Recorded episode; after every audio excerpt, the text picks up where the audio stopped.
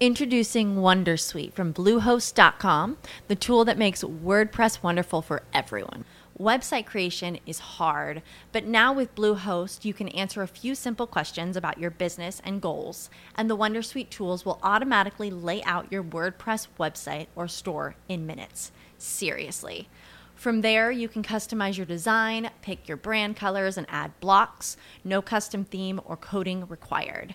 You'll get content suggestions that you can keep or revise, and with Yoast SEO built in, we automatically help you get found in search engines.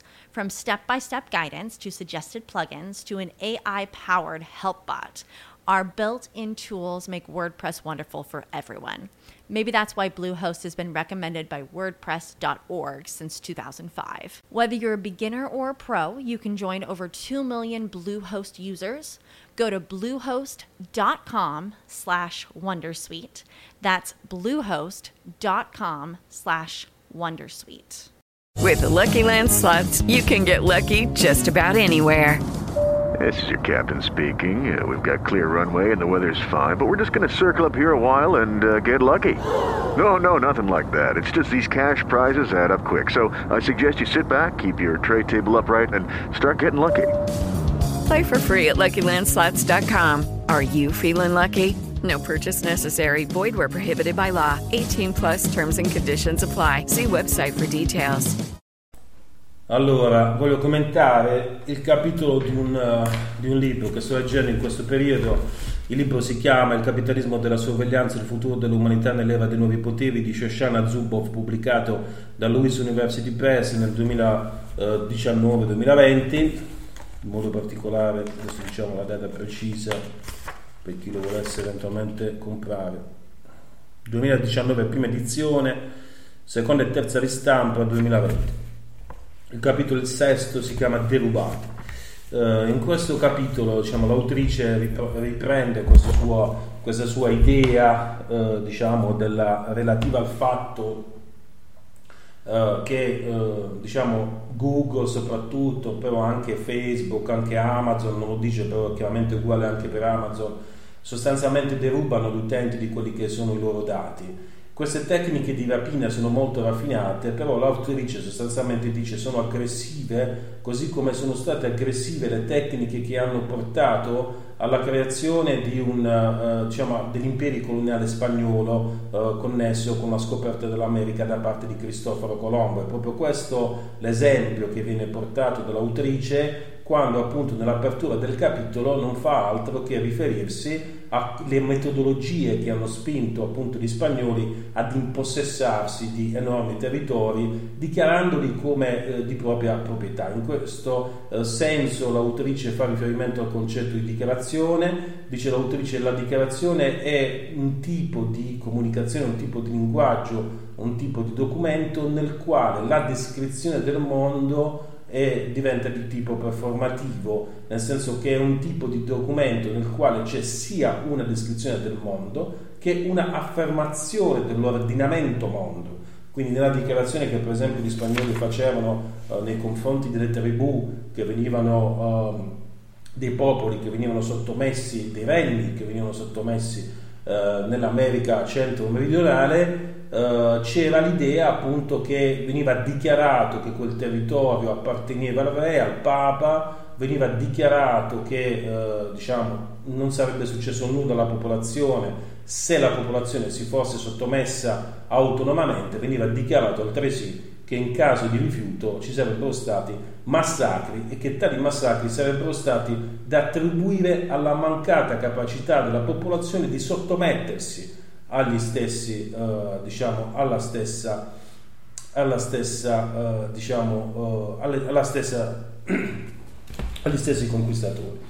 Quindi diciamo questa è la dimensione, um, questa è la dimensione diciamo che si viene a determinare all'interno diciamo di questa, di questa struttura. Quindi così come, sostanzialmente l'autrice dice, così come gli spagnoli hanno sostanzialmente conquistato, eh, subordinato, distrutto eh, quello che è il, diciamo, il modello eh, della, eh, diciamo, della, del, del, dei, dei, popoli appunto dell'America centro-meridionale, nello stesso modo le aziende che, che, applicano quello che l'autrice chiama il capitalismo della sorveglianza hanno distrutto l'autonomia e la capacità dei cittadini, delle persone che utilizzano internet di essere in un qualche modo proprietari dei propri dati, di decidere come utilizzarli e di decidere come destinarne evidentemente il significato economico, come trarne profitto. I cittadini e le persone che utilizzano internet sono stati derubati, questa è l'idea appunto eh, spossessati potremmo anche dire, questa è l'idea appunto dell'autrice, così come appunto colonizzati da una forza straniera, da un impero straniero, questo impero è appunto l'impero di Google, l'impero di Facebook, l'impero diciamo di queste aziende tecnologiche.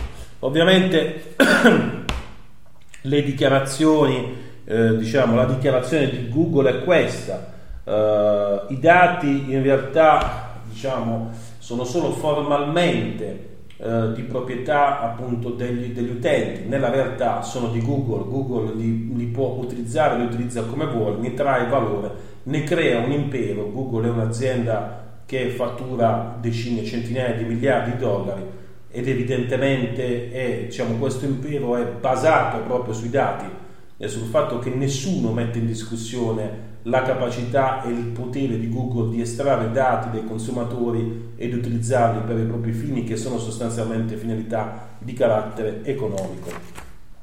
L'autrice poi va oltre e dice in fondo questo tipo di metodologia potrebbe avere un impatto molto più grave all'interno dello sviluppo del sistema della civilizzazione per il semplice motivo che questi dati non sono soltanto utilizzati per finalità in realtà di carattere commerciale, per quanto evidentemente Google ne tragga un interesse di carattere economico. Questi dati infatti sono utilizzati anche per delineare in modo definire, definitivo un nuovo metodo attraverso il quale la società acquisisce conoscenza, cioè praticamente i dati sono fonte di conoscenza, generano conoscenza. Questo è un cambiamento veramente epocale. L'autrice dal mio punto di vista non affronta veramente le conseguenze ultime di questa idea, la presenta, diciamo così, forse superficialmente in alcune pagine, però questa è un'idea che andrebbe approfondita e cercherò, cercherò di approfondire ulteriormente. Cioè che significa questo? Generalmente fino ad oggi eh, la conoscenza è stata una, eh, diciamo, lo sviluppo della conoscenza è stato demandato agli esseri umani. Erano gli esseri umani che dovevano imparare, conoscere e fare in modo che questa conoscenza divenisse manufatto, arte, scienza, tecnologia e che questa conoscenza venisse poi tradotta, adatta a terzi per il tramite di quelli che sono appunto gli insegnamenti attraverso le istituzioni dell'educazione.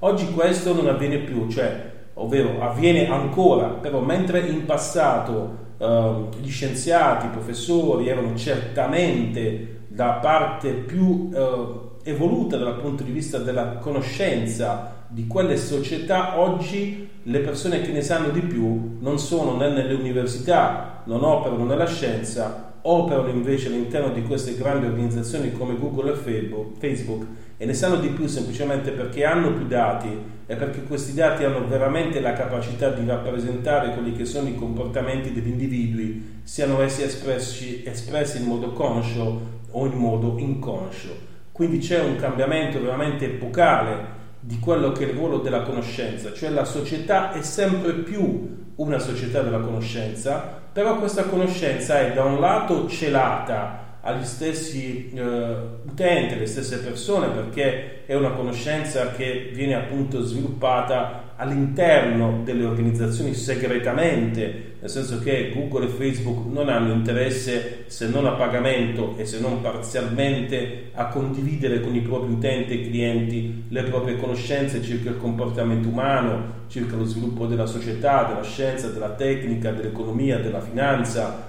non hanno veramente interesse a dispiegare quelle che sono le loro informazioni. E dall'altro lato queste informazioni, questa conoscenza viene, più, viene sempre di più prodotta non dagli esseri umani, cioè non da persone che magari elaborano complesse teorie o scrivono dei libri o inventano degli esperimenti o fanno e scrivono delle equazioni, Queste informazioni, questa conoscenza nuova viene generata dagli algoritmi attraverso l'intelligenza artificiale e questo è l'elemento diciamo veramente nuovo. Quindi di fatto la, eh, diciamo, dire, l'elemento di conoscenza, di scienza più elevato eh, dire, più innovativo, più estremo, più oltre, più al confine che si sia verificato che in questa nostra società non è più di fatto uh, umano e invece algoritmico e si tratta appunto di un algoritmo di intelligenza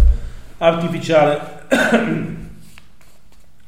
Ovviamente diciamo tutto questo è grave, sì, sì e no, perché ovviamente è difficile anche, come dire, criticare un modello di questo genere perché essendo questa sostanzialmente un'infrastruttura presente all'interno di un'azienda privata come quella di Google non ci sono in realtà le possibilità neanche di criticare veramente questo modello perché noi non sappiamo veramente cosa avviene e possiamo soltanto desumerlo da quelli che sono a volte gli output che vengono resi pubblici da queste aziende come per esempio il numero degli articoli scientifici che vengono scritti dalla divisione per esempio di Google Brain o gli esperimenti che vengono resi, resi pubblici o i risultati che vengono pubblicati, però possiamo immaginare che questa sia in realtà soltanto una parte della conoscenza che viene stoccata all'interno di Google, che rappresenta lo stato attuale certamente la forma più alta di conoscenza di carattere scientifico, tecnologico, in generale dell'innovazione,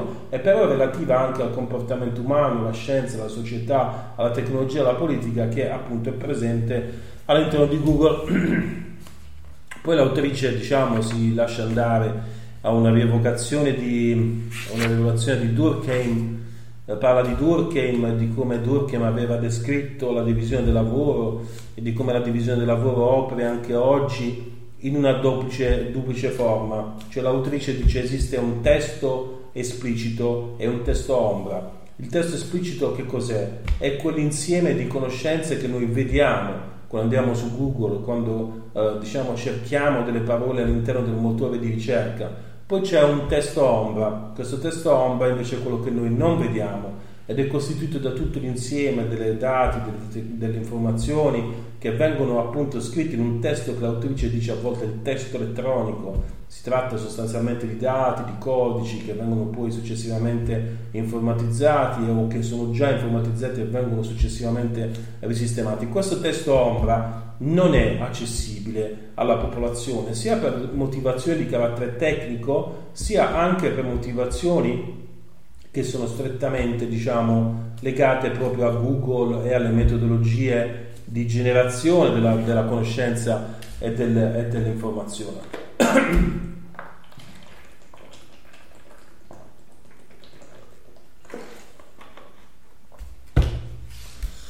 Certamente, dice l'autrice, questo ha creato un nuovo clero. Che cos'è questo nuovo clero? Il nuovo clero è dovuto al fatto che eh, questi dati appunto non sono, non possono, diciamo anche se le persone normali vedessero questo testo nascosto, questo testo ombra, non sarebbero in grado di decifrarlo, non sarebbero in grado di farci nulla, semplicemente perché è così complesso che richiede un grado di sofisticazione degli strumenti, degli algoritmi, delle infrastrutture che sono elevate. Ed è così, dice l'autrice, che si crea un nuovo clero. Che cos'è questo nuovo clero? Questo nuovo clero è costituito da quelle persone che sono, mm, dice l'autrice alla fine, una 10.000 circa gli esperti, questo dice l'autrice, chiaramente probabilmente oggi sono anche di più di 10.000, però consideriamo l'articolo, la, la, il libro scritto nel 2017-2018. Quindi eh, L'autrice dice sono 10.000, sono persone esperte nei processi di intelligenza artificiale, sono persone che Google ha pagato, strapaga, che ha sottratto alle università, alle altre aziende eh, e che impiega evidentemente per estrarre da questo testo ombra, da questo testo segreto delle informazioni, cioè per fare quella che potremmo definire ermeneutica. Uh, questa azienda, uh, questa ermeneutica però non viene svolta essenzialmente dalle persone quanto piuttosto dagli algoritmi dell'intelligenza artificiale. Quindi si tratta più che altro di un clero, quindi di nuovi professionisti che attraverso l'applicazione della scienza dei dati e con la loro capacità di disegnare algoritmi di intelligenza artificiale non fanno altro che cercare di estrarre significato dall'enorme massa di dati disponibile presso Google. Qui l'autrice non lo dice perché l'autrice si riferisce semplicemente all'intelligenza artificiale, però quasi l'autrice si avvicina a quella che oggi sembra invece essere sostanzialmente la soluzione che può consentire a Google, a Facebook e alle altre aziende di dare un, una, diciamo, una svolta al problema dell'estrazione dei dati e dei significati da parte appunto di questa enorme massa di informazioni, cioè il computer quantico. L'autrice dice infatti che ci sono uh, delle infrastrutture che possono essere utilizzate, bene, una di queste infrastrutture è certamente il computer quantico, quindi Google si dota, non ha soltanto i dati, ha anche delle infrastrutture, ha anche il capitale umano e quindi può effettivamente estrarre conoscenza da queste informazioni. Che cosa succede? Cosa accade con queste informazioni, con queste conoscenze? Si crea sostanzialmente quello che è un mondo, diciamo, fatto di, uh, diciamo, un mondo fatto di appunto, uh, diciamo, proposizioni, di, di, informazioni che l'autrice dice viene utilizzato per motivi di interesse economico, mi sento di dire che in realtà probabilmente le utilizzazioni eh, di questi dati non sono soltanto appunto di interesse economico, quanto anche vanno oltre, certamente ci sono anche altre applicazioni di altro genere che vengono realizzate in questo, per esempio pubblica utilità, perché come, come abbiamo già detto, non dobbiamo sempre considerare che Google è un'azienda che intanto esiste in quanto è particolarmente attenzionata dallo Stato degli Stati Uniti, cioè il congresso, il governo americano non sono eh, diciamo sordi e ciechi rispetto a Google, anzi hanno le loro relazioni, cercano in un qualche modo di controllare certamente la capacità degli Stati Uniti di stare nel mondo oggi dipende moltissimo dalla capacità di Google di svolgere efficacemente il proprio mestiere. Quindi diciamo non dobbiamo soltanto considerare il cosiddetto capitalismo di sorveglianza per la sua dimensione economica, dobbiamo anche considerare quelli che sono i patti, le alleanze che si vengono a determinare tra Google e il governo statunitense e che sono funzionali al mantenimento di un'egemonia statunitense, di un ordine statunitense nel mondo anche attraverso appunto l'utilizzo di strumenti come Google. Ovviamente, ovviamente si tratta di un potere che non ha precedenti, dice alla fine l'autrice, eh, sostanzialmente però quello che, quello che l'autrice critica è che tutto questo avviene con strumenti di rapina, con strumenti aggressivi, con strumenti di dominio, con strumenti di imperio, Uh, con creazione di, dis- di, diseguaglianza informativa oltre che di asimmetria informativa. Cioè, mentre Google sa tutto dei propri utenti, i propri utenti non sanno nulla di cosa Google farà, non hanno modo di vedere quello che Google farà, non hanno diritti su quello che è il prodotto anche della propria partecipazione diciamo, a questo processo di generazione di informazione e di conoscenza. Quindi Google ha questo potere, lo usa Google, Facebook e tutte le altre aziende, questo costituirebbe un elemento essenziale del capitalismo della sorveglianza e una specie, diciamo, l'autrice poi conclude dicendo che però ecco, questo non deve precludere la possibilità che vi siano uh, delle nuove diciamo, forme che possono portare a una a una crescita diciamo, della, della, della, della, consapevolezza della popolazione relativamente ai propri diritti online. Cosa possiamo dire di questo capitolo? Diciamo, tra capitoli finora letti, questo è certamente il meno interessante, è un capitolo di passaggio del resto, perché poi l'autrice stessa presenta la seconda parte che appunto si apre nel capitolo successivo. Niente di particolarmente innovativo rispetto a quello che ha già detto, Uh, nei capitoli precedenti, possiamo fare soltanto alcune riflessioni sul fatto, su due punti, la relazione appunto tra Google e il governo degli Stati Uniti, e gli interessi degli Stati Uniti nel mondo e dall'altro lato le metodologie di generazione della conoscenza nell'epoca digitale. Allora è chiaro, quindi dobbiamo dire chiaramente, l'autrice non lo dice, cioè l'ha detto nel capitolo 5, però poi non ha ripreso più questo principio e lo ripetiamo noi, cioè non è che Google fa queste cose perché può farle, perché ha potere di mercato. Certamente Google ha potere di mercato, però Google ha potere di mercato anche perché eh, è utile alle finalità del governo americano, cioè questo non dobbiamo mai dimenticare negli Stati Uniti c'è un patto tra governo e imprese, le imprese crescono, diventano grandi e vanno nel mondo purché diciamo, siano in qualche modo anche utili quando ce n'è bisogno, all'occorrenza, al governo statunitense, questo dobbiamo proprio chiarirlo a questo punto. E certamente è così, eh, probabilmente in queste divisioni di Google che si occupano dell'intelligenza artificiale ci saranno proprio dei, delle persone che vengono dal governo, dall'esercito americano, che stanno lì a controllare, a cercare di vedere come lo Stato potrebbe in un qualche modo avvantaggiarsi di queste nuove tecnologie per motivi di sicurezza, per motivi politici e così via. Questo diciamo lo diamo quasi per scontato, è quasi una banalità, non dovremmo neanche dirlo e l'autrice però non ne fa nessun riferimento. Il punto numero due invece mi sembra molto più importante, ossia le metodologie di creazione della conoscenza nell'epoca digitale e questo dobbiamo eh, diciamo, sottolineare il fatto che non c'è dubbio che nel mondo digitale eh, diciamo, ci sia questa eh, particolarissima capacità da parte delle imprese diciamo, di creare conoscenza, cioè ormai diciamo, non esiste più l'idea che prima, era, prima, c'erano per esempio i grandi filosofi no? dell'antichità poi ai filosofi si sono sostituite delle scuole filosofiche, poi le scuole filosofiche sono diventate università.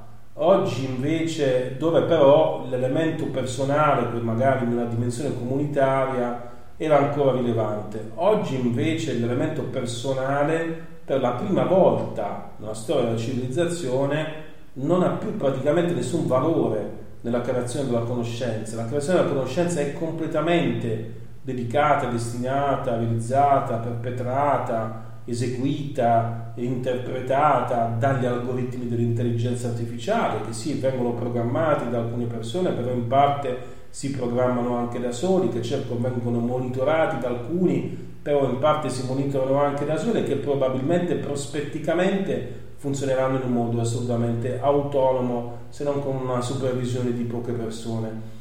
Quindi questo che significa? Che l'algoritmo ha in realtà sottratto all'essere umano il dominio della conoscenza. Questo è quello che è veramente accaduto. Cioè nella lotta tra algoritmi ed esseri umani per la conoscenza, gli algoritmi hanno vinto. La tecnica ha vinto sull'uomo. Certo, questo potrebbe essere, diciamo, un vantaggio, nel senso che la tecnica ha vinto sull'uomo, però ha, diciamo, ha perso contro l'umanità. In che senso? Nel senso che diciamo, gli algoritmi ne sanno più dei saggi, diciamo così, però nello stesso tempo, quando poi, eh, nello stesso modo, quando poi c'è bisogno diciamo, che la tecnologia serva gli interessi dell'umanità, è chiaro che avere questo, questi strumenti a disposizione diventa particolarmente utile. Per esempio nella pandemia contro il Covid-19 o anche in altri contesti l'enorme ammontare di dati può consentire veramente di decidere velocemente e di offrire delle soluzioni a problemi macro e di problemi strutturali, problemi climatici, problemi veramente gravi che probabilmente nessun individuo sarebbe in grado di risolvere.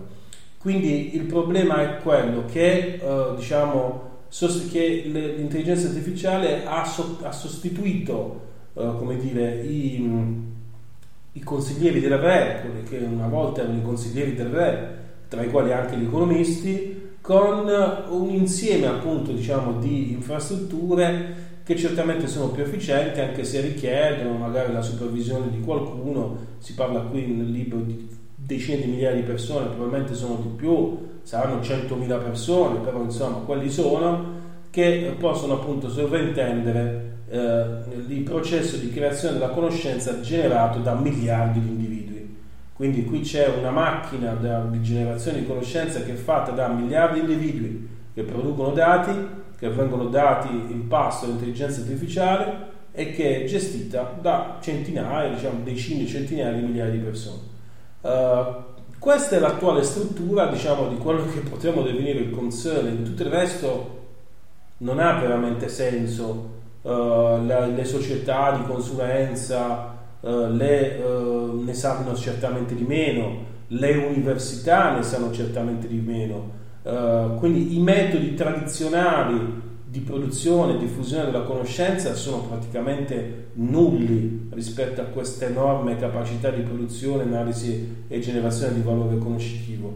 Ne deriva un cambiamento strutturale, l'autrice forse qui ha ragione nel dire che c'è troppa asimmetria, perché probabilmente eh, se quello di Google fosse un processo partecipato, almeno per la parte non economica, cioè per quella parte che riguarda appunto la generazione di conoscenza, Uh, probabilmente ci potrebbero essere maggiori vantaggi assoluti per la società perché questo ce, l'hanno, ce l'ha detto Stiglitz, ce l'hanno detto i grandi economisti che si sono occupati di questi temi. Dice Stiglitz certe volte facendo una citazione, dice se una luce brucia in una stanza buia e poi si accende un'altra luce che brucia in quella stessa stanza buia, non è che la luce diminuisce, eh, la luce aumenta, cioè non esistono giochi a somma zero quando si parla di conoscenza. E quindi il fatto che questa enorme conoscenza che Google ha sia in realtà segretata, subordinata ai diritti di proprietà intellettuale, stoccata, probabilmente c'è un enorme sottoutilizzo di, questa, di questo materiale informativo che alla lunga potrebbe addirittura avere un impatto nel bloccare, nel limitare lo sviluppo complessivo della conoscenza della civilizzazione umana, perché parliamo comunque di dati prodotti, ricordiamo, da miliardi di individui continuativamente.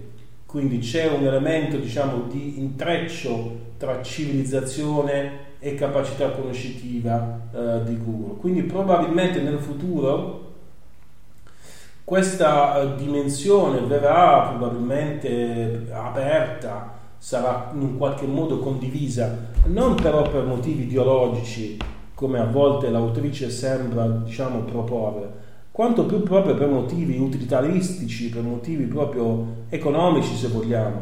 Cioè il fatto che è noto, appunto come dice Joseph Stiglitz eh, nel libro L'economia della conoscenza, è noto co- che, eh, diciamo, eh, nel suo libro sull'economia della conoscenza, che eh, diciamo è noto che la diffusione della conoscenza genera molti più vantaggi della sua eh, diciamo preclusione quindi diciamo a livello collettivo. Quindi diciamo non c'è veramente una, uh, un vantaggio nel copywriting nel chiudere nel comprimere la conoscenza. Ci sono invece molti più vantaggi nella diffusione della conoscenza. Quello che Amartya Sen per esempio dice quando parla di lasciare che mille fiori sboccino. Ecco, il problema di Google probabilmente oggi è questo, ripeto, l'autrice ne fa quasi un discorso politico-ideologico di contrapposizione all'interno di uno schema capitalistico.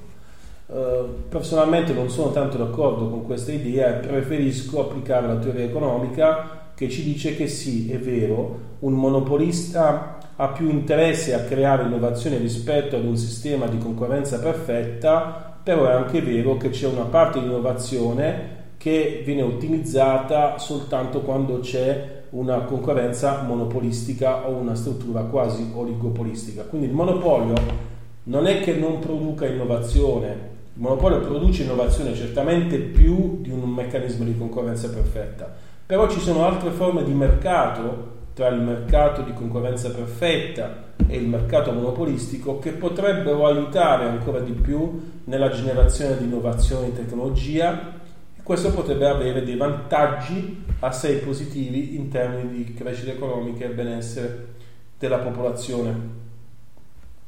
Quindi con questo voglio dire essenzialmente che eh, diciamo, il potere che Google oggi ha riflette da un lato proprio, la propria particolare attitudine e la propria leadership tecnologica che l'azienda certamente ha ricercato e ha ottenuto con uno sforzo imprenditoriale ed organizzativo e degli investimenti che vanno certamente riconosciuti e remunerati.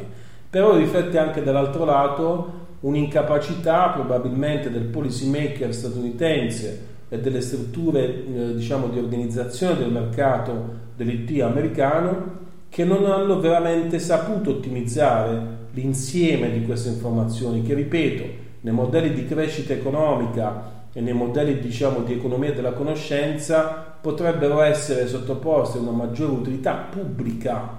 Parliamo quindi di un'economia che performa meglio, di economie che generano più valore eh, se ci fosse una qualche forma di condivisione. Quindi nel futuro è molto probabile che questo dominio diciamo, di Google finisca dal punto di vista diciamo, di quello che l'autrice chiama il capitalismo della sorveglianza con un tono uh, proto-marxista, però finisca non per motivi appunto ideologici, politici o rivoluzionari, finisca per motivi proprio utilitaristici, perché ci sarà bisogno di usare quelle risorse informative per sostenere il tasso di crescita dell'economia per dare alle aziende, alle imprese, allo Stato, agli enti locali la possibilità di utilizzare quei dati per fare meglio i propri prodotti, i propri servizi, per servire meglio i propri clienti la popolazione. Questa è la motivazione per la quale ad un certo punto uh, questa, uh, diciamo, questa capac- questo potere uh, monopolistico di Google, di Facebook e così via verrà sostanzialmente eliminato. Ripetiamo, non per motivi ideologici,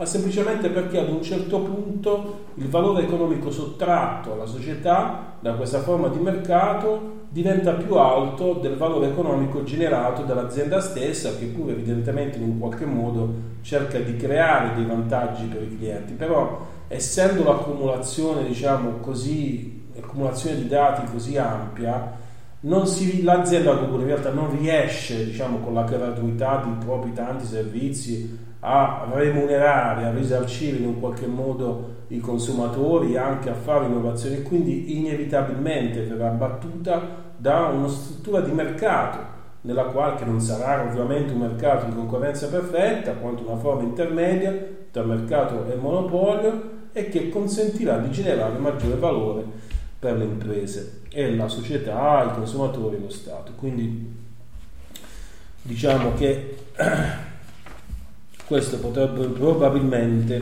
potrebbe essere più coerente con la teoria economica. Lucky Land Casino asking people what's the weirdest place you've gotten lucky? Lucky? In line at the deli, I guess. Aha, in my dentist's office. More than once, actually. Do I have to say? Yes, you do. In the car before my kids' PTA meeting. Really? Yes. Excuse me, what's the weirdest place you've gotten lucky? I never win and tell. Well, there you have it. You can get lucky anywhere playing at LuckyLandSlots.com. Play for free right now. Are you feeling lucky? No purchase necessary. Void where prohibited by law. 18 plus. Terms and conditions apply. See website for details.